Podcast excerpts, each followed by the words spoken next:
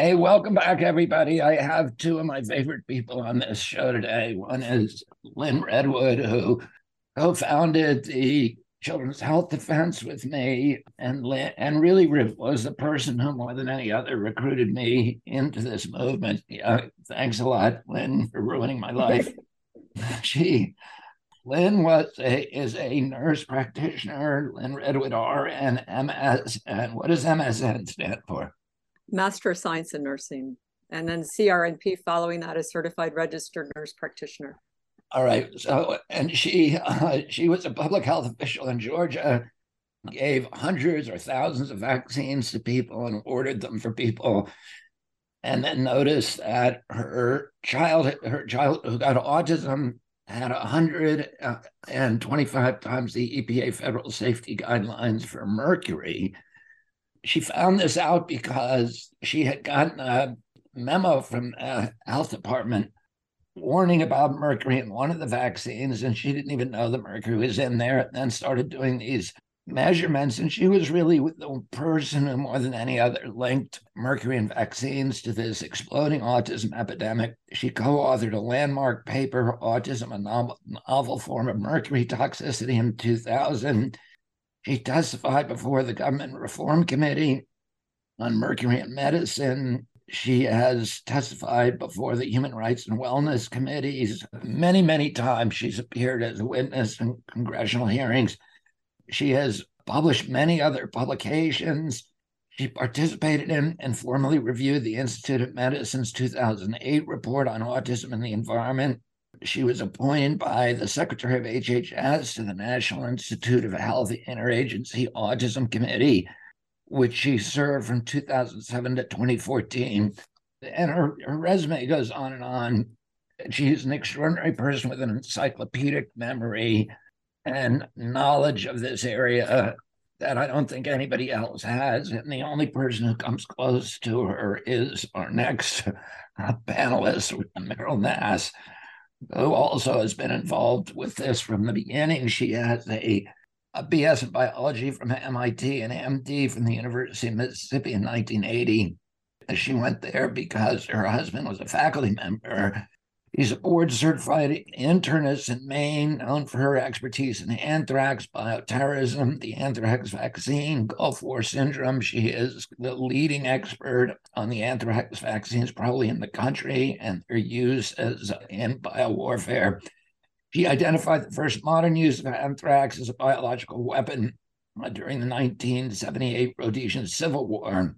She also has testified before seven congressional committees on bioterrorism, Gulf War syndrome. She consulted for the Director of National Intelligence and the World Bank on bioterrorism. Uh, her son practices medicine at UVM Burlington. Both of these ladies played key roles in the evolution of our organization. Meryl, as many of you know, is currently under attack by a Keystone Cops Group, Kangaroo Court, and uh, of the medical board in Maine, who she's been making monkeys out of. And that's a really, really enjoyable video to see what you're doing to those guys. I, I urge people to go look at it. It's on the CHD TV website. If you want to see doctors who are hiding under the table practically when Meryl is testifying, it's really kind of a gratifying experience. I wanted the two of them here today because they both kind of have an expertise in RSV. And we're now told that we're in the middle of an RSV epidemic, which may be true. It's become an education crisis, a child health care crisis, but also it has become a vehicle for re-implementing the COVID-19 playbook uh, all over the country and you know responding with with vaccines and there's an irony here. And Lynn was one of the people who uncovered this and wrote a beautiful article about this in one of the first issues of the Defender, which is the genesis of this.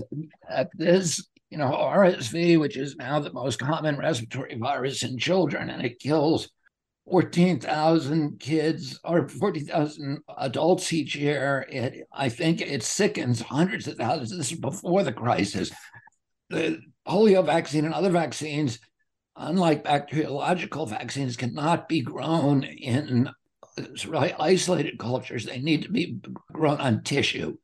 And hundreds of thousands of monkeys were imported into the United States in 1955 to grow poliovirus on, and their systems were literally a septic system of different viruses that had never been, that were endemic to them, that no longer harmed them. They'd reach an equilibrium with the monkeys and the chimps, uh, but they could be deadly to humans if they jump species. And the, the vaccines became a vehicle for those viruses to jump species. One of those viruses was the simian virus 40 which is a very, very potent carcinogen. Bernice Eddy, who is the NIH scientist who uncovered this and warned her bosses, you are about to give cancer to an entire generation, 98 million people.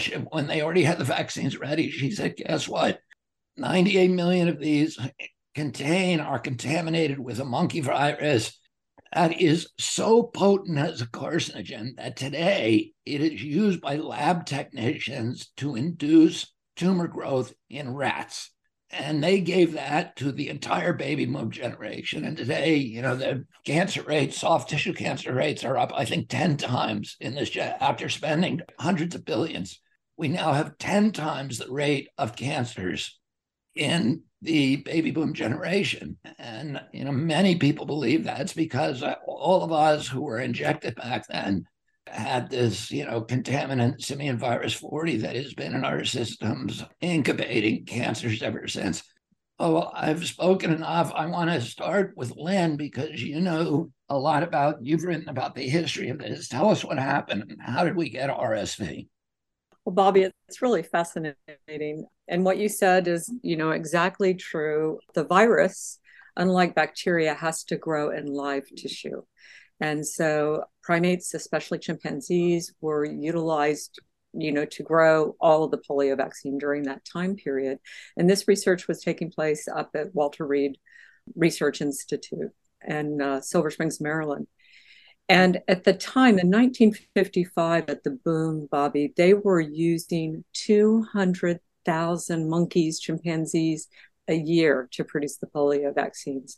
So they were being shipped in all over the world. And one of the batches of monkeys actually had a bad cold type virus. And they noticed this, and it was the whole group. And they thought, you know, what if we expose these monkeys that we're using for the polio vaccine to the monkeys that we're also using for hepatitis B vaccine development? I wonder if they will get it.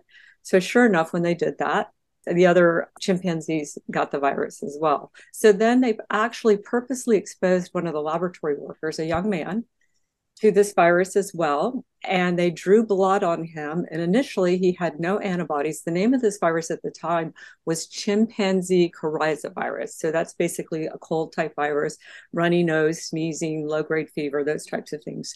So, anyway, within 14 days, this young man developed an identical infection and he developed antibodies to the CCC virus. So that pretty much made them realize that yes, this can jump species and it can infect humans. So this young man was living in a barracks with a lot of other young workers who worked there at Walter Reed. And after several weeks, they started showing up in the clinic there with different illnesses. So they started drawing blood on all these people, and they found that the infants that came in that were sick had no evidence of this virus, but it was predominantly in this group of young men and their teens and 20s. Well, what's interesting is eight of those young men were actually barracks mates of this initial case. And so they noticed after that that infants started getting this and they found infants over at Johns Hopkins, which is 30 miles away, presenting with a very similar virus. So the NIH decided to fund a group of researchers at Johns Hopkins to do a further investigation into this. And what's interesting about this is that this was also funded by the Rockefeller Foundation and the Infantile Paralysis Foundation, which was also working on the polio vaccine. So they identified this virus and it was very similar to the chimpanzee coryza virus. It had this very distinct look when you looked at the blood under the microscope of these large inclusion bodies. So, what they decided to do was to change the name of this virus from chimpanzee coryza virus which to respiratory away, which would have given away virus. its origins. Yes. So now, uh, because you wouldn't want to tell a, a young parent that their child has a a virus from a chimpanzee for Pete's sake. So they had to rename it. So it became yeah, RSV virus. How, did, how, in the world did that happen? And and you know. Yeah. right, exactly. So this is one year after, and this is at Johns Hopkins, Johns Hopkins researchers who identified this and made the recommendation to change the name. So we never hear about this. I mean, if you go and do a Google search and you put in RSV and chimpanzee coryza virus, a few articles will pop up amazingly. But you'll never hear this on the news that, gosh, did you know that this virus actually came from chimpanzees? So from that point on, Bobby, this thing was so incredibly contagious. So the next reports they get, I think they're in 19, what, 56 or 57. And this time it's in Chicago. So they have a group of infants there in Chicago. The researchers are baffled. They don't know what this is. They end up looking at it under the microscope, and guess what?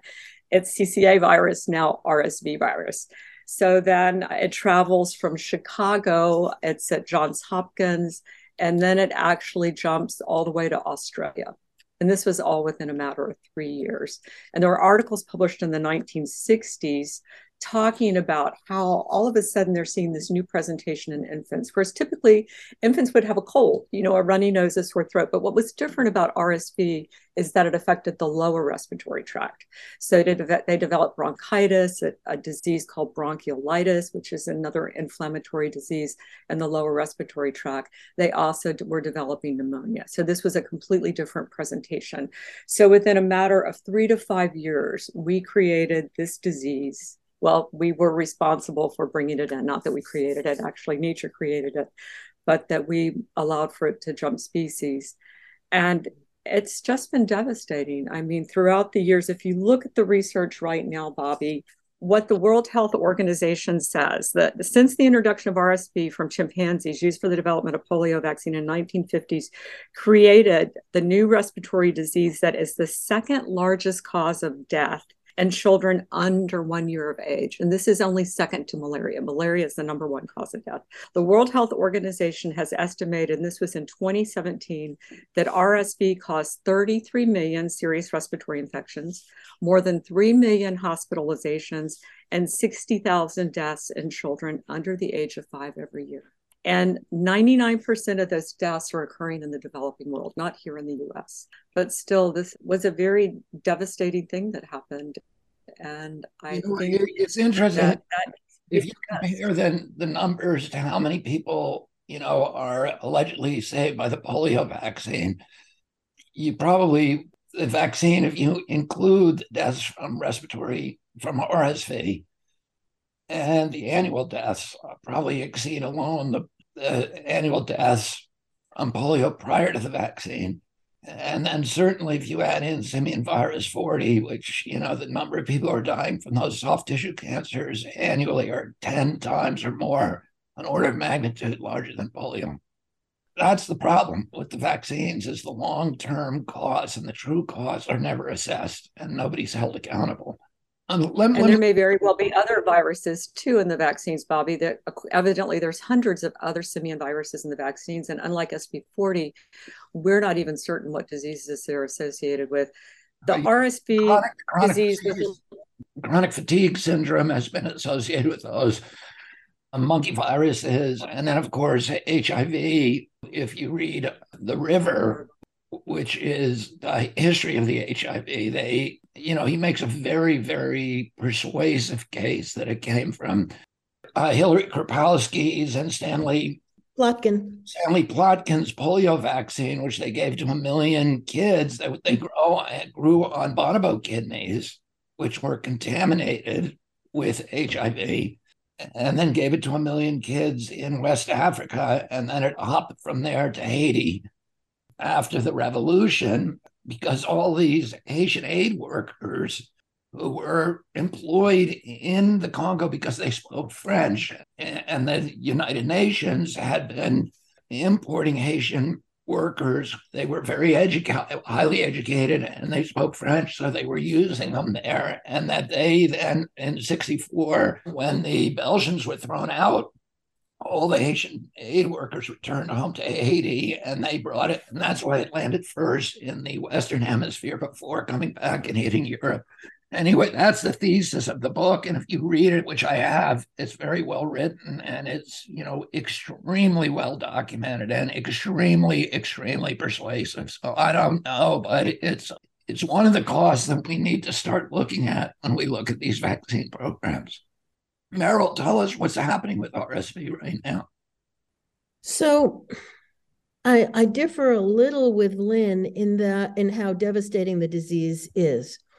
My read of the literature, my understanding is that basically RSV for 99% of people caused a cold, and that's it. And the the people who were seriously harmed by it could be young babies. But again, it was very, very few. From even most young babies, it was just a cold. But it could lead to pneumonia, it could lead to bronchiolitis. And in babies who have very narrow, small airways, you can plug them up. They can have difficulty breathing from, you know, uh, this virus. And it's it is highly infectious. And it's said that 97% of kids by the age of two have already had it. Okay it was barely ever tested for. So we don't actually know how many people had it, how many people have died from it, because you only ever got a test for it if you went into the hospital. And even then, not everybody did. Most adults didn't. And the tests are PCR tests or antigen tests, and they're only maybe 80% at best accurate.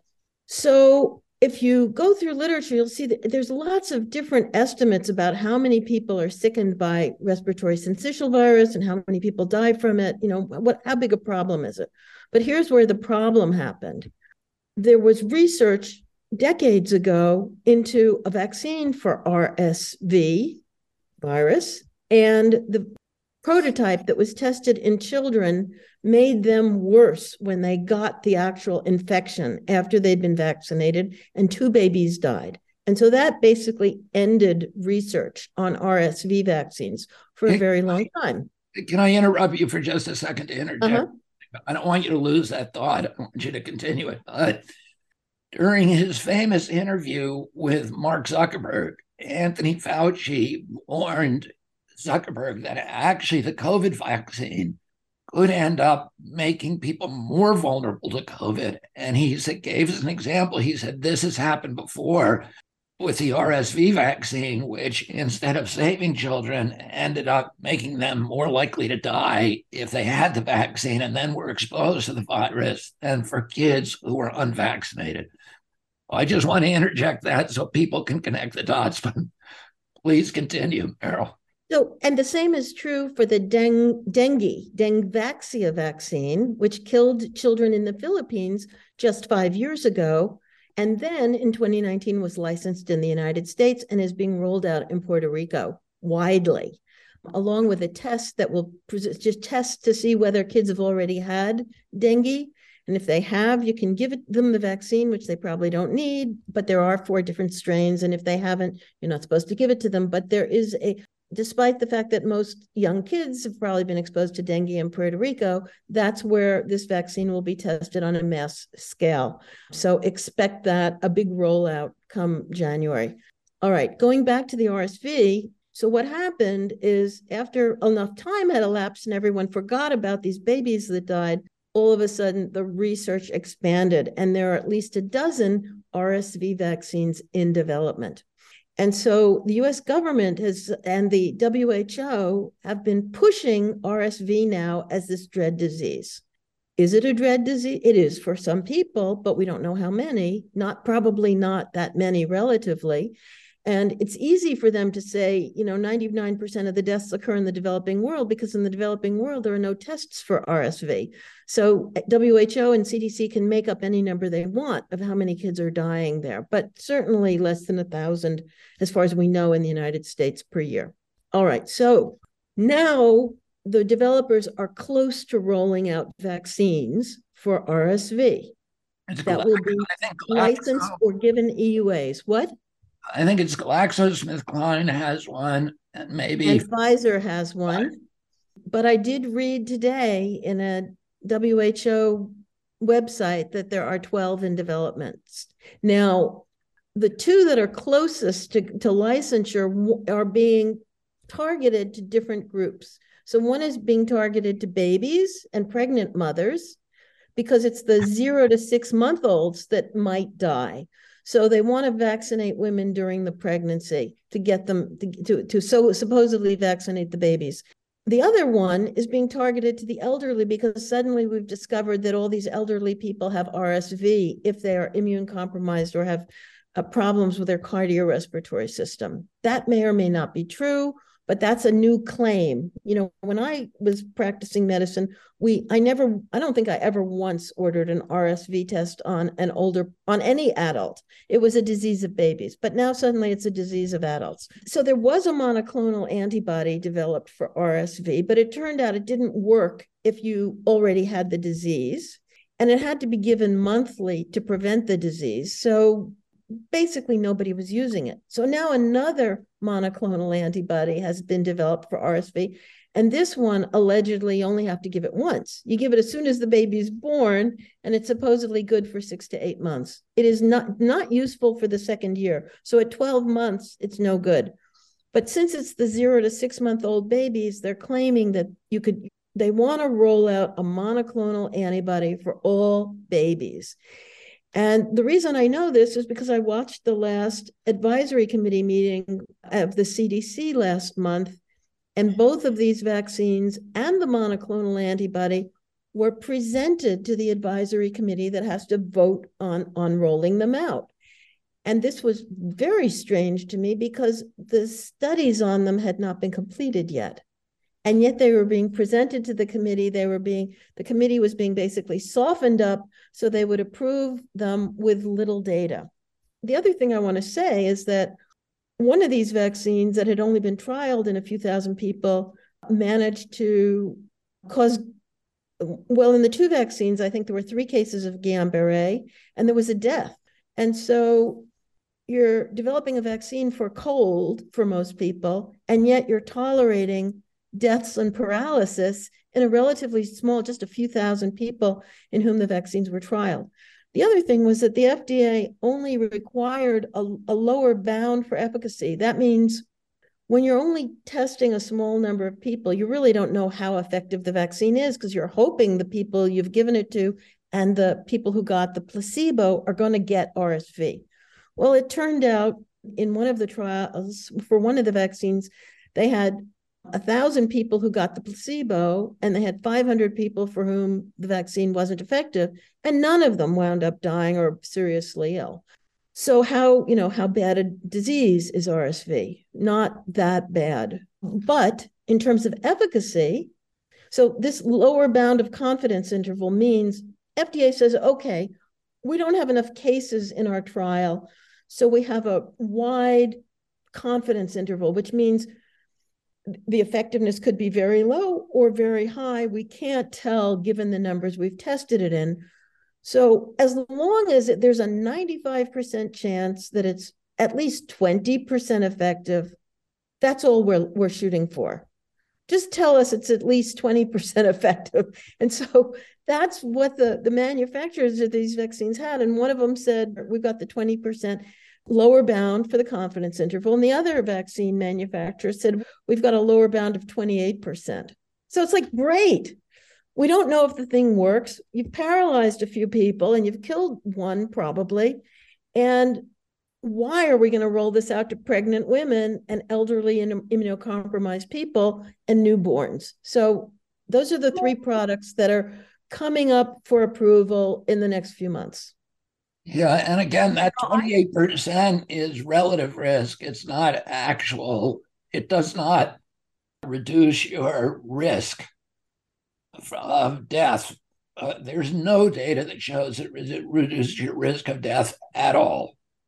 And it's just a sketchy gimmick for justifying. I remember at COVID when they were doing it this for COVID, Fauci started out saying we're not going to prove it unless it's at least 50 or 60% effective. And we want them to be 85 or 90%. It used to be 85 was the threshold. And now they're down to 20%. I mean, it's clear what they're doing here, which is selling vaccines.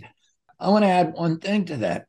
The vaccine is is on it. First of all, they need to recommend it at CDC level in order to get immunity from liability, which there's no way they're going to roll this out without immunity. So they need to recommend it to children. And then number two, you know, we saw in Orange County, California, two weeks ago, the health department declare an RSV emergency. Well, what does that do? If they do that on a federal level, then they don't need any, you know, they don't need any testing and they don't need to give them immunity because they can roll it out as an EUA and they can keep the emergency going forever, just like they have with the COVID vaccine. We are now in a permanent RSV emergency. This is what they can tell us. That's what they're telling us now in Orange County. It's going to go on forever. And that opens the money door and allows these vaccine companies to go in and just empty the United States Treasury in order to make themselves rich. And it gives them immunity from liability and it gives them all the subsidies, uh, you know, for people to buy the vaccines, for them to manufacture. And, and the whole thing is just a, a racket, the PPR racket, the pandemic preparedness and response. It should actually be called the permanent pandemic racket because that's what they have in store for us. Lynn, were you going to say something? Oh. Yeah, there were a couple of things I was going to say. One is that GSK also had a vaccine that they started trials in pregnant women and they stopped them in February, which was sort of interesting because of a concerning safety signal. They never shared with the public what that safety signal was, but they're moving forward with their development of a vaccine in the adult population. And Meryl, one of the things I wanted to share with you my husband is an ER doc, he has been for decades now. And he's working in somewhat of a rural environment because he lost his jobs here in Atlanta because he refused to take the vaccine. So he's working in Montgomery, Alabama now, and it's a very busy emergency room and he sees a lot of children. And he's been there what two years now or so?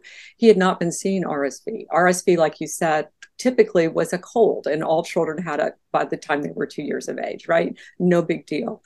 But my husband feels strongly that something has changed and whether or not it's part of viral interference or whatever but he has seen really sick infants now. He the other just a few weeks ago intubated a two month old and had to put them on a respiratory for complete respiratory failure with the diagnosis of RSV.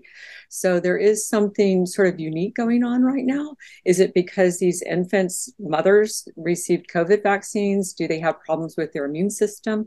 They're not able to clear this virus. I mean, but something is going on. Is this part of viral interference that we see with other vaccines. So I think it's something that needs to be looked at. We also recently, you know, it was it was in elderly adults that you would also see this who were immunocompromised. One of our board members recently was just diagnosed with RSV hmm. virus mm. as an adult.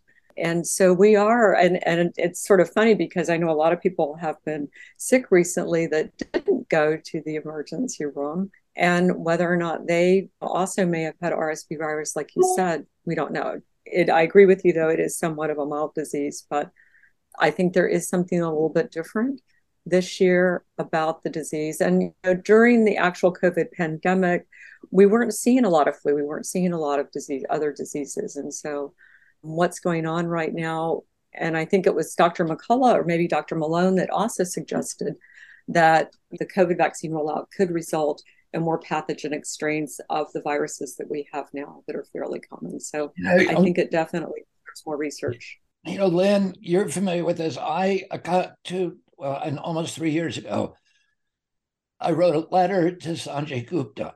You can go look it up, Robert F. Kennedy Jr.'s letter to Sanjay Gupta. You can find it still on Google, although they try to put it under 20 other things that criticize RFK's letter to Sanjay Gupta you go. Look at that and it is a it's just a distillation of the leading scientific studies on the flu shot. On each point do they save lives? Do they you know do they prevent flu? Do they do they cause other issues? What are the side effects? And it's just the leading study a synthesis of it. But one of the most noteworthy things about it is the signal for antibody dependent enhancement on that a signal that says, let me withdraw that because I don't know if it's ADE or some other phenomena that's causing this.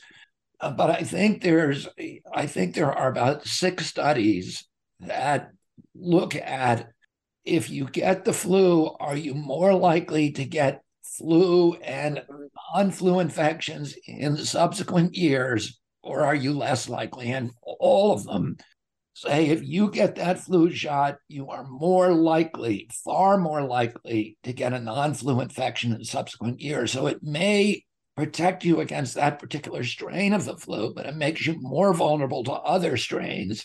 And it makes you more vulnerable to non flu respiratory infections. And I think you're familiar with, I, I think, the, the 2009 data when they gave two flu shots during one year. Talk about that just for a second, Lynn. Describe what happened there.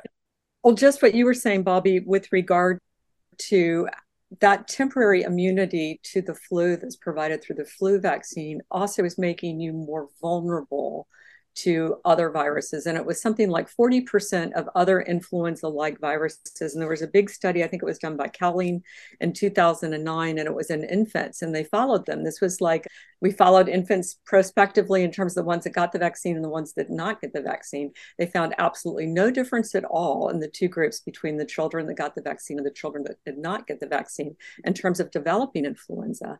But they found a 40% increase and the children who got the influenza vaccine developing other influenza like illnesses. And so it was a lot of the, the enteroviruses, regular cold viruses. So, and that was a phenomena that occurred shortly after getting the vaccine. So, yeah, that is I mean, and, very, and, very true. Perhaps the same thing is happening now. The coronavirus vaccine that's given to mothers and, you know, now to little babies and to adults, yeah. of course, is making it more likely that you know is causing an epidemic, triggering a, a pandemic of RSV. Other other viruses. Yeah, Bobby. The other thing that is really really concerning to me, and this goes back to my research in autism, is that we know that when a mother's immune system is activated by say the flu or a virus that those antibodies are able to cross through the placenta and go into the baby and that we see this inflammatory response in the infant. And it's called maternal immune activation. And there was this researcher from caltech who found that it wasn't actually the virus, like it wasn't actually the flu virus or the viruses that were causing that, this, it was the immune response to the virus. And so if you give a pregnant mother a flu vaccine, or let's say a COVID vaccine, which they're doing now, or this new RSV vaccine during pregnancy, she creates that robust inflammatory response. It's passed through the placenta and goes into the developing brain of the fetus. And it can be absolutely devastating. And one of the clinical trials, there was a blogger that evidently looked at the data so far that has been released and found that in the group of women who had received the vaccine, there were all these different horrible outcomes. Meryl, you're familiar with the blogger, the, the study that was published. I think we actually wrote about it a few weeks ago in The Defender. And there were none of these abnormalities in the children that were born that got the placebo. So this is something that really has to be looked at closely. And a lot of these, the immune activation in the brains creates this neuroinflammatory process that can go on for years and it develop it disrupts the maturation of neurons in the brain and development of different centers of the brain depending on the timing of that exposure. So this could really cause severe long-term neurological damage in these infants that aren't going to be present at birth after exposure exposure to this immune activation. So there's a great article that was written about yeah, this in Scientific so, um, American years ago. You know, Ryan Cole is attending the same conference that I am here in we're in Sweden right now. The conference will be in Oslo. And I feel like I should get him because it, as we drove here, he could tell me at least half a dozen different ways that the spike protein can affect the immune system, can, you know, can go into different organs. And he's the guy with, with the real knowledge about this. So, you know, maybe we should get him for another podcast, or I can go run find him now and bring him up here. whatever you like. If you can stick your head out the door and call him, we'd love it. We'd love to get All them. right, I'll go try to find him. You guys talk. Hi, Dr. Cole. Hi, how are you? Hey, Ryan, I, I wish we'd had you here at the beginning of this, but we, we're talking about Lynn is kind of an expert on the on where RSV, on the history, etiology of RSV. And RSV, I don't know if you know this, came originally from the 200,000 per year monkeys from a particular group at Walter Reed Animal Hospital that got sick, that had a respiratory infection. They were imported from Africa the people, the researchers the hospital then exposed an unsick group and they got sick. And then they also exposed a researcher, a kid who was working for them, and he got sick. He infected everybody in his barrack.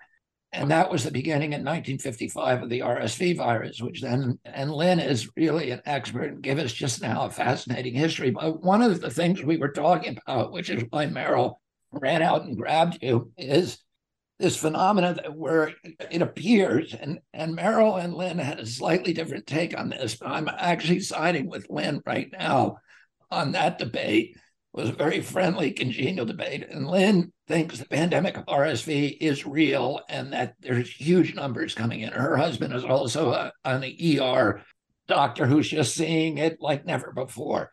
And what we were talking about was the possibility that this may be a an artifact of the COVID vaccines and the damage they've done to immune systems.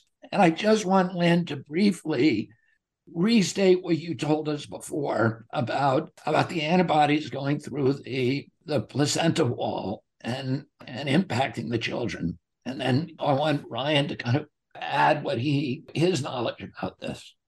Well, this this is with any infection, Bobby, but it's also with vaccines. Vaccines cause an immune response, and it's that immune response and the release of cytokines that crosses through the placenta barrier and goes into the placental circulation and can cause an ongoing neuroinflammatory process in the brain. And this is based on the research of Paul Patterson's, who the late Paul Patterson, this was his his baby called maternal immune activation and how dangerous it can be and he actually reached out to the CDC regarding giving flu vaccines during pregnancy and was quoted in Scientific American Mind saying how dangerous that was because of the maternal immune activation. So the fact now that we're wanting to give these RSV vaccines to the mothers to produce antibodies in the babies and that we're giving pregnant mothers the COVID vaccine, I just think is incredibly dangerous. And that's when the topic came up of the spike protein traveling to all the different parts of the bodies. And I've not looked at the spike protein traveling through the placenta. I'm, I'm sure it happens, but is that part of what you're seeing too, Dr. Cole, in terms of your research with the spike protein? Yes, and we've just started a, a, study group with Dr. Thorp and a couple other doctors around the country uh, looking at the placentas. And there's definitely a, a placentitis uh, multiple forms of it. And you're absolutely right. Not only does that spike protein, it's small enough to cross that placental barrier, the umbilical placental barrier, and into the fetus. So can these uh, maternal antibodies. But you bring up that great point that that cytokine cascade. Cytokines uh, tend to be very small molecules, and so those can also stimulate a cascade. But most importantly of all, you know, I'm I'm proud of what Dr. Ladapo has done in Florida in terms of the recommendations for youth and not, you know, getting these shots. But think think of the the pregnant cohort. That lipid nanoparticle goes everywhere. The virus, I like Dr. Urso's analogy. You need you need to open the door to let the virus through, but you just need a crack under the door for this lipid nanoparticle and gene sequence to go through. That lipid nanoparticle can go into the fetus and that it can cross that placental barrier. And then we don't know yet in terms of replication of the spike in the fetus. Those studies haven't been done. We're with several colleagues trying to gather some of those uh, autopsy placentas and fetuses so we can look for deposition of spike protein there. I'm highly suspecting we're going to find it. And then, then with the whole RSV thing, I think Bobby's right. We have a problem with immune suppression and viruses obviously mutate season to season. Some mutate slowly, some mutate quickly. But we have an entire population now that's had, you know, 70% have had two shots, maybe 30% have had three. But now we're literally walking petri dishes of viruses that our body would keep in check any given time we're exposed to them. But because of the T cell suppression and so many other factors that are suppressed, interferon type 1s are suppressed by the spike protein. So many things are suppressed now that parents are spreading RSV to the children, children are spreading RSV to other children. So even the children who haven't received the jab are more susceptible to just a higher inoculum in their environment because of a broad populace that is immune suppressed. So all we're literally walking petri dishes in a population now. And so, you know, a lot of people say, well, gosh, I feel like I've been, you know, spiked, you know, getting shed upon. I, I think, well, what's really probably happening is you're being exposed to rhinoviruses, adenoviruses, enteroviruses, coronaviruses, et cetera, that normally your immune system would just take care of like it as it as it were nothing but we're not getting that robust immune response anymore. Meryl, Over. Glenn, reaction? No, I think that's true. No, I mean, the problem is the magnitude of these things we have no idea of. And that's what we have to figure out. How long do these effects last? I mean, we have to stop these shots. It's just extraordinary that we're still vaccinating people and that the, the EMA committee just approved the shots for younger kids this last week in Europe. So, you know, we have a lot of work to do. Lynn, any closing remarks or thoughts? Lynn. Ah, yeah bobby i guess you know i'm sorry i it just is, is bringing back flashbacks for me of 30 years or not quite 30 years but it feels like that of of dealing with these bad decisions made by our public health agencies. And I know this whole coronavirus has woken the general populace up to some of their shenanigans, but what they're not aware of is this has been going on for decades. You know, these short safety intervals, not knowing what the response is going to be, finding out afterwards that it was devastating and infants died. It's just, we have to take back control of our healthcare. We really do. We have to take some responsibility for our health and we can't rely on these federal agencies anymore medicine is being overwhelmed the practice of medicine now is so controlled by the pharmaceutical companies my my only parting words is for people to please follow children's health defense and become educated I used to be under the belief that our federal agencies were protecting us. And it was a really rude awakening to me when I realized they hadn't done the basic eighth grade math to add up the amount of mercury that they injected into my son to determine it was 125 times his EPA level exposure. And from that point in time, I lost confidence and realized it was up to me. And I think the whole world needs to wake up and realize that their health is up to them and not to accept these recommendations on blind faith. Let me add also that, you know, it's RSV now, but they were talking about chikungunya vaccine at the ACIP meeting. They said, well, the mosquitoes that spread this oh. are, you know, and with global warming, they're increasing their range. And maybe it's only 8,000 people a year that ever get this or are exposed, but in the future, you know, half or two thirds of the country could be susceptible to change. And so they are planning to roll out many vaccines with, with, you know, minimal testing or fake testing. And what we learned from the coronavirus vaccines is we don't know what's in them and nobody else knows what's in them. And from one lot to another, it's very different. Why would we expect they're going to improve with these other newer vaccines or newer monoclonals. And by the way, the, the COVID monoclonals only work for very few months and then they stop working as the variants change. So I'm just emphasizing what Lynn said is we've got an out of control situation where basically the public health agencies and the vaccine manufacturers are one thing. They're working for each other, tremendous revolving door. NIH is getting royalties on all these vaccines. They're trying to develop these new vaccines with messenger RNA. So the I think it's one of the R, or sorry RSV vaccines that has the same sort of configuration, open configuration of its spike at the, that the COVID vaccines have that was developed at NIH, which means Fauci's agency is going to get royalties on every dose. So many different vested interests are playing into these public health decisions. And so, like Lynn said, don't do it. Don't do it to your children. Don't do it to pregnant women. And now we know that hydroxychloroquine and ivermectin work against a lot of viruses. I don't know if they work against RSV. There's probably plenty of safe drugs that work against RSV. If you need them, let's figure that out. Don't start injecting vulnerable, very highly vulnerable people. I want to get all of your thoughts on one final kind of comedic ending to a very alarming podcast, which is this week, a doctors, federally funded, NIH funded doctors in Houston announced this very encouraging news that they had developed a vaccine for fentanyl that will allow people to take three vaccines and avoid fentanyl overdoses. Of course, they're the, you know the pharmaceutical industry created the, the fentanyl problem and has made you know I don't know billions on it, and now they're going to do the same thing with the vaccines. It was the pharmaceutical industry and NIH that gave us the RSV virus in the polio vaccine, and now they get to come back and make more money on RSV.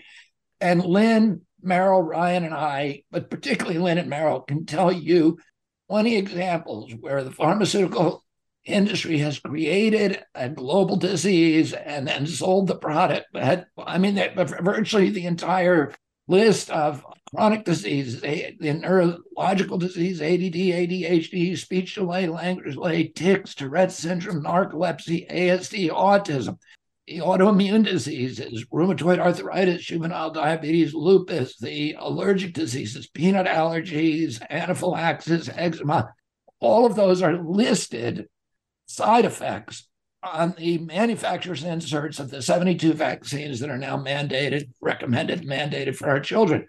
And those companies couldn't make any money curing measles because the cure is vitamin A and chicken soup, and you can't patent them.